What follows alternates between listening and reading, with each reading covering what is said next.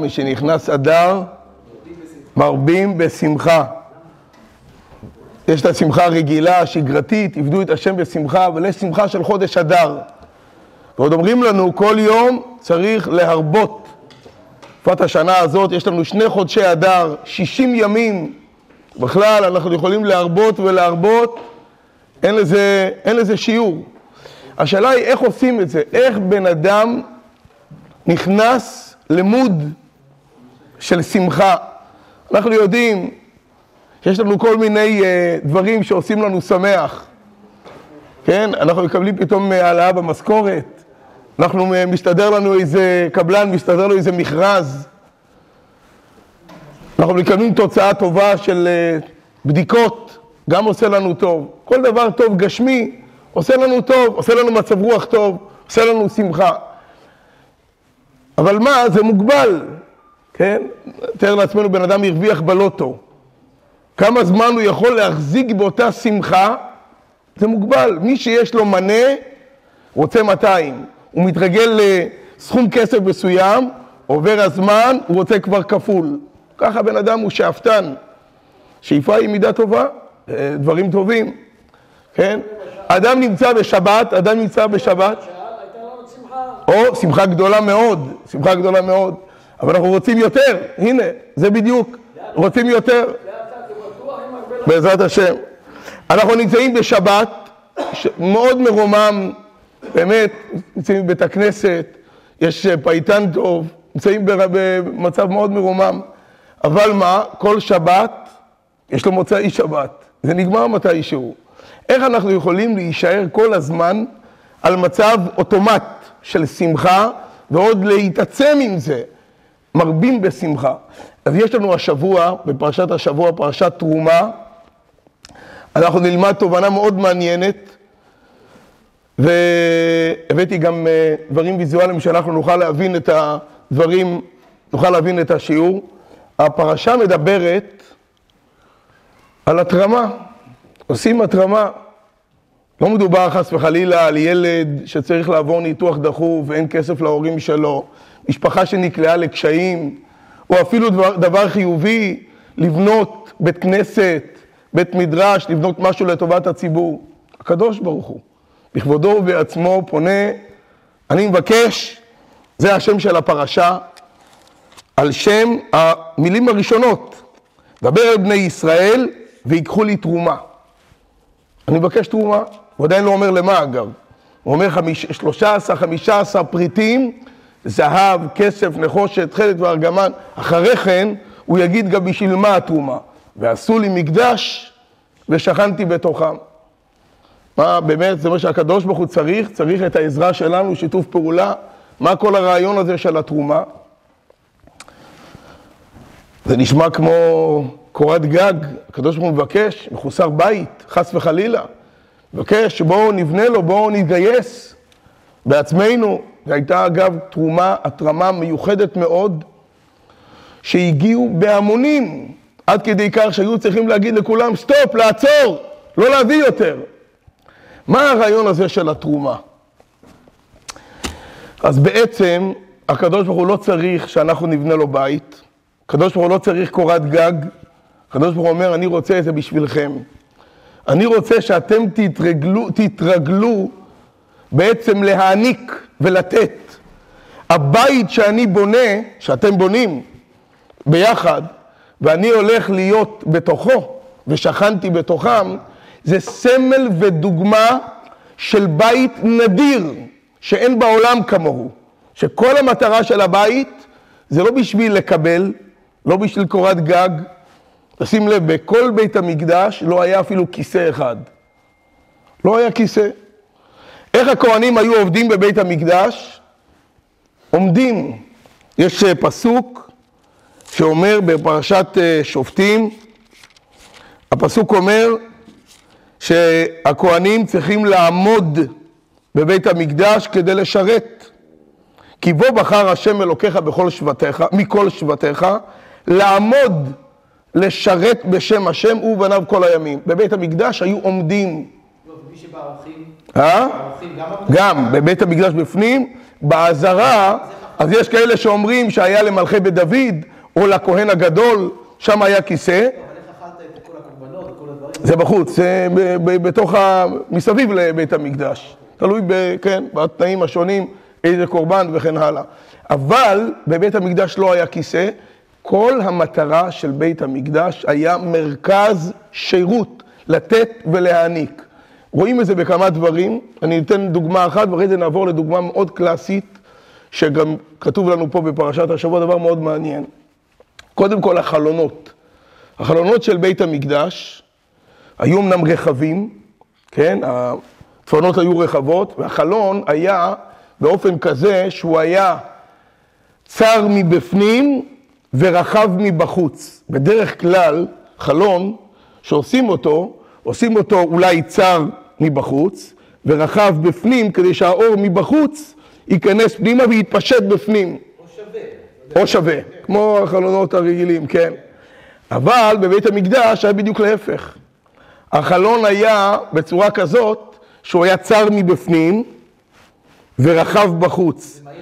זה מאיר החוצה. כל המטרה של בית המקדש זה להאיר בחוץ, לא להאיר בפנים. אומר הקדוש ברוך הוא, ועשו לי מקדש ושכנתי בתוכם, בתוכם לשון רבים, מקדש לשון יחיד, בתוכם לשון רבים. מה הכוונה? אני, אומר הקדוש ברוך הוא, אני רוצה, מעבר לבית מקדש הפיזי, במשכן שהיה במדבר, או בית מקדש שאחרי זה נבנה בירושלים, אני רוצה שכל אחד מכם יהיה בית מקדש.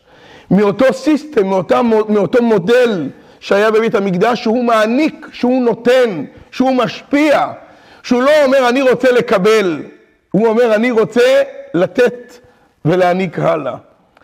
יש אה, אחד מהנשיאים של ארה"ב, אמר פעם, משפט מאוד מפורסם, התרומה מתחברת לזה. איך? איך התרומה מתחברת לזה? הבית מקדש רוצה לתת. תכף, תכף אני אגיד גם בפריט נוסף, ואז אנחנו נראה מה הרעיון, ו- ואנחנו נגיע לתחילת השיעור, איך מגיעים לשמחה. איך אנחנו מגיעים לשמחה באופן שזה גם יתעצם. אחד מהנשיאים של ארה"ב אמר,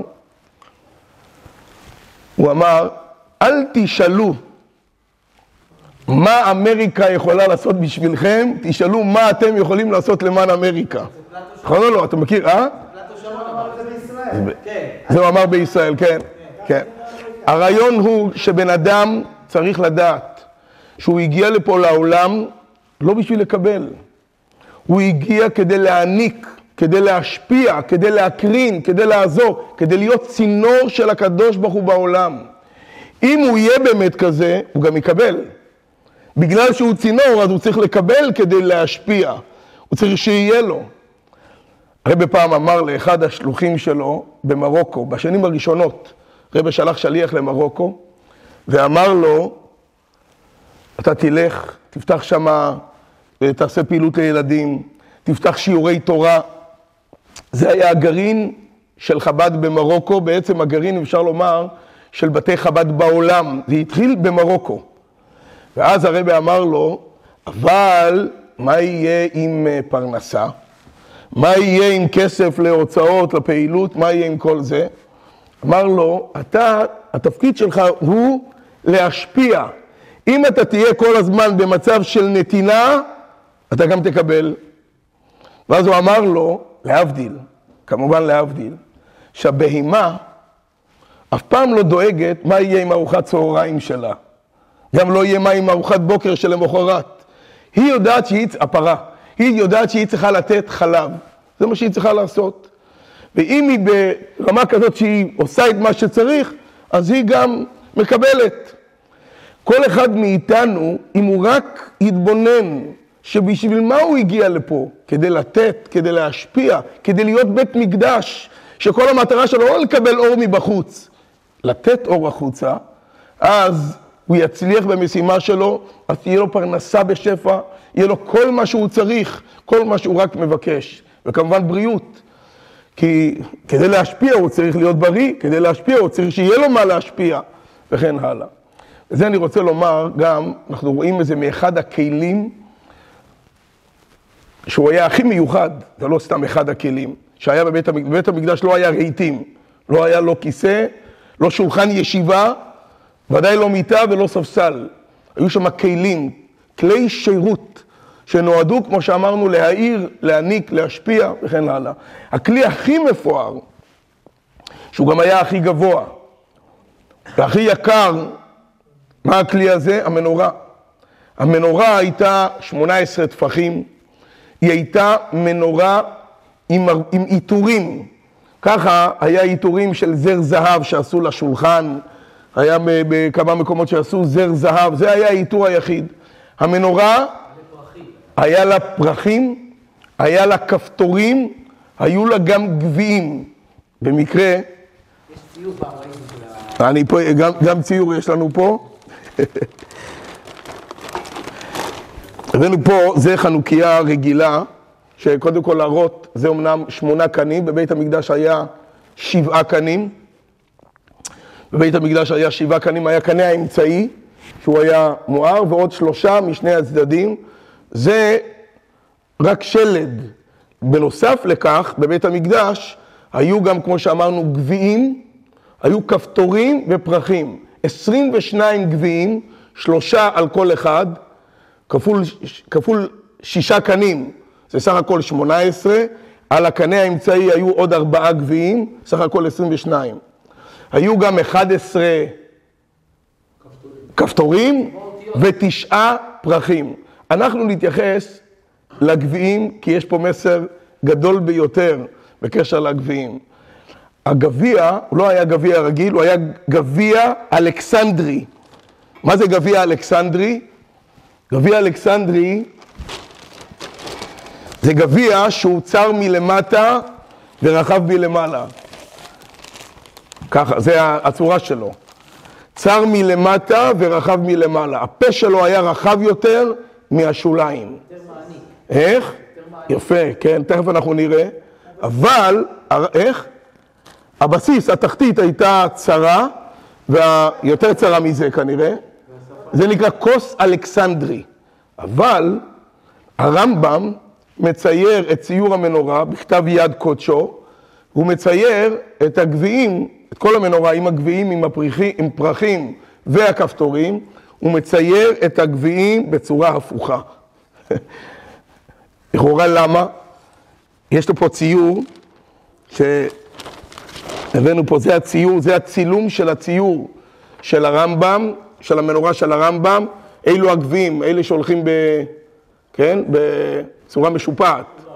אלו הגביעים. סך הכל יש פה 22 גביעים, אבל בצורה הפוכה. ונשאלת השאלה, למה בצורה הפוכה? לכיוון האדמה בצורה איך? לכיוון האדמה. למה בצורה הפוכה? אנחנו יודעים דווקא בנושא של בית המקדש, בפרשת השבוע שלנו, שצריך להיות, שהכל צריך להיות בדרך הגדילה שלו. על הקרשים, שזה הדפנות של המשכן, כתוב שזה צריך להיות עצי שיטים עומדים. מה זה עומדים? בדרך הגדילה. בדרך איך שהם צומחים. החלק התחתון למטה, חלק העליון למעלה. גם המצוות שאנחנו עושים צריך להיות, הדגש צריך להיות כדרך הגדילה שלהם. כל המצוות שאנחנו עושים כדרך הגדילה. ששמים אותו עם, הגו, עם הכיוון של הגדילה שלו? כן, ככה זה, עצי שיטים עומדים, ככה הגמרא אומרת במסכת מנחות. וגם המצוות שאנחנו עושים צריך להיות דרך הגדילה, למשל, לולב. כשאנחנו לוקחים לולב בסוכות, צריך להיות עם השפיץ למעלה.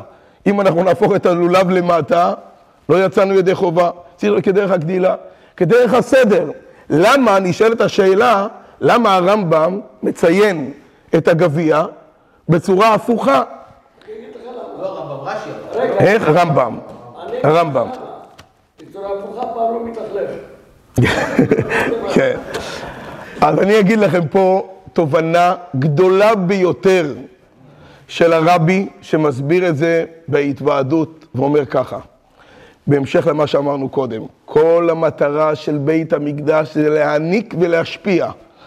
עכשיו בכוס יש לו שתי מטרות, יש לו מטרה אחת לקבל ויש לו מטרה שנייה להשקות, לרוות, כן? לתת למי שצריך לשתות. המטרה שלו של לקבל, זה לא המטרה העיקרית. המטרה העיקרית שלו זה כדי להשפיע, לתת. לקבל על מנת לתת. אז זה אמצעי לקבל. לכן, שני דברים. א', מה שאמרנו קודם, הפה שלו רחב יותר, כמו שאתה אמרת שהעיקר זה ההשפעה. השוליים שלו קצרות, שזה הקיבול, הוא קצר יותר, כי זה לא העיקר שבו, העיקר שבו זה להשפיע. אבל הוא משנה מהסדר שלו, והוא הופך את המצב שלו, כי זה מסמל את כל בית המקדש. שכל המטרה של בית המקדש זה לא לקבל, זה להשפיע, זה להקרין אור על העולם. כמו שהמדרש אומר, הגמרא מביאה את זה גם, וכי לאורה הוא צריך. בשביל מה היה המנורה בבית המקדש? בשביל להביא אור בתוך בית המקדש? אחד ההדגשים שכתוב בפרשת תצווה, שאת המנורה שמו מחוץ לפרוכת העדות. למה? זה היה מחוץ לפרוכת כדי שלא יגידו שהוא צריך שם אור בפנים. הקדוש ברוך הוא הוא האור של העולם. כי עמך מקור חיים, באורך נראה אור. הקדוש ברוך הוא אור. הוא האור של העולם, הוא לא צריך אור בבית המקדש. כל המטרה של המנורה, כמו כל הכלים, זה להאיר, להשפיע בעולם. לכן גם הגביעים היו הפוכים, כי המטרה שלהם זה להעניק, להראות את הצד העיקרי של הגביע, שזה להשפיע, של בית המקדש, ואותו דבר של כל אחד מאיתנו. אם אתה רוצה לקבל, אם אתה רוצה להיות כלי לברכה, תדע מה המטרה העיקרית שלך. המטרה העיקרית זה לתת ולהשפיע, ואז כשאתה נהיה צינור שמשפיע, אתה גם מקבל שפע של ברכה באופן טבעי, וזה המקור של השמחה. היה פעם אה, יהודי שנכנס לרבי הראשון, והיה לו מלא טענות. הוא אמר, רבי, אני לא יכול, אני חי במלא, עם מלא דאגות, עם מתחים, אני לא מסוגל. אני לא מסוגל, אני צריך לפרנס משפחה, אבל אני בעל חובות גדול, אני צריך לחתן את הבנות שלי שכבר הגיעו לפרקן, ואני גם לא יכול לחתן אותן. אין לי עם מה להתחיל, אני לא יכול לחפש להם חתן. אין, המצב קשה ביותר. ואז הוא אומר לו, מונה דברים, רשימה, דבר, רשימה של דברים שהוא צריך. אני צריך ל, ל, ל, ל, לחתן, ואני צריך כך וכך להוצאות של הבית, של הדיור, אני צריך להחליף את הגג שהוא דולף, וצריך וצריך. הרבה, הזקן, הרבי הראשון, שמע אותו מאוד באמפתיה גדולה ביותר. בכלל, האדמו"רים... לא, רבי שניאור זלמן, זה שחיבר את ספר התניא. בכלל, האדמו"רים של חב"ד לא רק נתנו ברכות, האדמו"רים של חב"ד גם דאגו לפרנסה באופן אקטיבי, דאגו לסידורי פרנסה לאנשים, אם באופן אישי, אינדיבידואלי או באופן כללי. גם על הרבה יש דברים מדהימים בכל מיני נושאים של פיתוח, שהרבה אפשר, נתן דברים, כל מיני רעיונות ותובנות, שנתן מקומות עבודה לאלפי, אם לא עשרות אלפי אנשים ויותר, באותה תקופה. במשך התקופות זה בכלל מצטבר למיליוני אה, אנשים. אז אדמו"ר הזקן שמע אותו באמפתיה מאוד גדולה. ואז הוא אמר לו, אתה אומר לי מה אתה צריך. כל הזמן אתה מונה, אתה מונה עוד דבר שאתה צריך, עוד דבר שאתה צריך, עוד דבר שאתה צריך. וזה הכל נכון. האם פעם חשבת בשביל מה צריך אותך? בשביל מה אתה הגעת פה לעולם? אם אתה תחשוב בצורה כזאת, שלא תחשוב כל הזמן מה אתה צריך. שאני לא מקבל. שאתה לא, כן, אתה תחשוב מה אתה צריך לתת. תחשוב על הנתינה שלך, תחשוב על השליחות שלך. שליחות זה גם בתוך המשפחה כמובן. אבל תחשוב, זה, זה הכיוון המחשבה שלך יהיה. וזה אגב אמור לכל אחד מאיתנו. אנחנו כל הזמן חושבים... אותו בחור גם נכנס לדיכאון, אתה נכנס לזה דיכאוני. או, כן. אתה בונה את העצב ואת הסבל ואתה כבר לא יכול. כן. אתה נכשל. לא, זה, אנחנו, הטבע של היצר הרע שלנו, של הנפש הבעמית, שכל הזמן רוטנת, לאו דווקא רק מה שהוא צריך, הוא הולך ו... ומתלונן על כל מיני דברים, עשו לו ככה, עשו לו ככה, זה לא התייחס אליו בסדר, זה לא העריך אותו כמו שצריך, זה לא נתן לו כבוד, זה לא אמר לו מילה טובה. כל הזמן הוא חושב מה הסביבה צריכה לתת לו. אמר הרבי לאותו חסיד, וזה בעצם תובנה לכל אחד מאיתנו, בואו נתחיל לחשוב על מה אנחנו צריכים לתת, על מה אנחנו צריכים להשפיע. זה התפקיד שלנו פה בעולם, לא הגענו פה כדי לקבל. וזו תובנה גדולה ביותר, לחשוב לא מה השני צריך להעניק לי, מה השני צריך להעריך אותי, שנתתי לו גם. אל תחשוב על זה, תחשוב מה כל הזמן, מה אתה אמור לעשות היום כדי לעשות טוב יותר לסביבה שלך. אם אתה תחשוב בצורה כזאת, אתה תהיה בן אדם הכי מאושר. כי המשמעות האמיתית של החיים זה שאתה מעניק, שאתה נותן, שאתה תורם, שאתה עוזר, שאתה מרומם. זה הפרשה של תרומה. תרומה זה לא רק תרומה, זה מלשון של התרוממות. אומר הקדוש ברוך הוא, אני רוצה שאתם תתרוממו. זה לא שאני רוצה שיהיה לי בית, אני רוצה שאתם תתרוממו, שאתם תקבלו, שאתם יהיה לכם שפע. איך יהיה לכם שפע? על ידי זה שאתם מבינים שכל התפקיד שלכם פה זה לתת, להעניק, לעזור לסביבה, לכל אחד, לכלל ולפרט. וזה, משנכנס אדר מרבים בשמחה. אמרנו, כל דבר יש לו את הלימיט שלו, את הגבול שלו. אנחנו יכולים לקבל כל מיני דברים שעושים לנו טוב, וזה זמני, זה רגעי, זה לא משהו, זה חולף. אם אנחנו רוצים להיות שמחים בעצם, אנחנו צריכים להיות אנשים עם נתינה, אנשים שכל הזמן מעניקים. המשמעות שלנו, של החיים, תהיה שונה לגמרי, מרוממת מאוד. כמה אנחנו עוזרים, כמה אנחנו מסייעים, בלי להסתכל מה אנחנו מקבלים בחזרה. וזה הרעיון שאנחנו לומדים בפרשת השבוע, בית המקדש. בית המקדש שנתן ולא קיבל. המנורה שכל המטרה שלה הייתה להשפיע ולתת. ואגב, למה בצורה הפוכה? אמרנו על הכוס. למה בצורה הפוכה? למה לא בצורה ישרה? כי זה עיקר המטרה, אמרנו. אבל זה גם אומר גם עוד דבר. אם אתה רוצה להעניק, אתה צריך לצאת מעצמך, אתה צריך לשנות את הסדרים הרגילים שלך. אתה צריך להפוך את הגביע. כל הרעיון של חודש אדר זה ונהפוך הוא.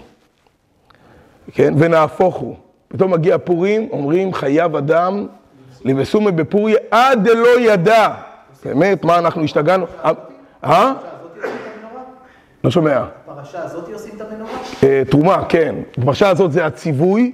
פרשת, אה, פרשת אה, תרומה, תצווה, זה הציווי על המשכן ועל הבגדים של הכהן וכן הלאה. הפרשיות של ויקהל פקודי, שם עושים את זה בפועל. כן? אז כל העניין הוא לשתות עד דלא ידע. עם ישראל זה עם חכם ונבון. ממתי אנחנו מגיעים למצב של עד דלא ידע? עד דלא ידע, במשמעות החסידית, היא אומרת שאדם צריך לצאת מעצמו, מהידע, מהקיבוע, מהקופסה שלו, כדי לעזור לאנשים אחרים. צריך להתהפך, לצאת, להפוך את הגביע. כי, כי למה? כי הוא מבין שכל המטרה של הגביע, המטרה העיקרית, זה גם לקבל אמנם, כמו שאמרנו קודם, אבל זה גם כדי לתת ולהשפיע. אז הוא הופך מהסדר הרגיל, מהטבע, מהרגילות שלו, כדי להשפיע. ואז הוא נהיה מלא באושר, בשמחה, במשמעות, בחוויה רוחנית גדולה ביותר, שהוא עושה את השליחות שלו ועוזר לבני אדם, כל אחד באפשרויות שלו. שאנחנו נזכה בעזרת השם לחודש אדם, מרבים בשמחה, שנרבה ושיהיה לנו הרבה סיבות, והעיקר שכמו שאמרנו קודם, שכל החטופים יחזרו הביתה בשלום. ויהיה ששון ושמחה, ליהודים תהיה אורה ושמחה וששון ועיקר, כן תהיה לנו בקרוב ממש אמן. עכשיו אני הולך הביתה להפוך את כל הגביעים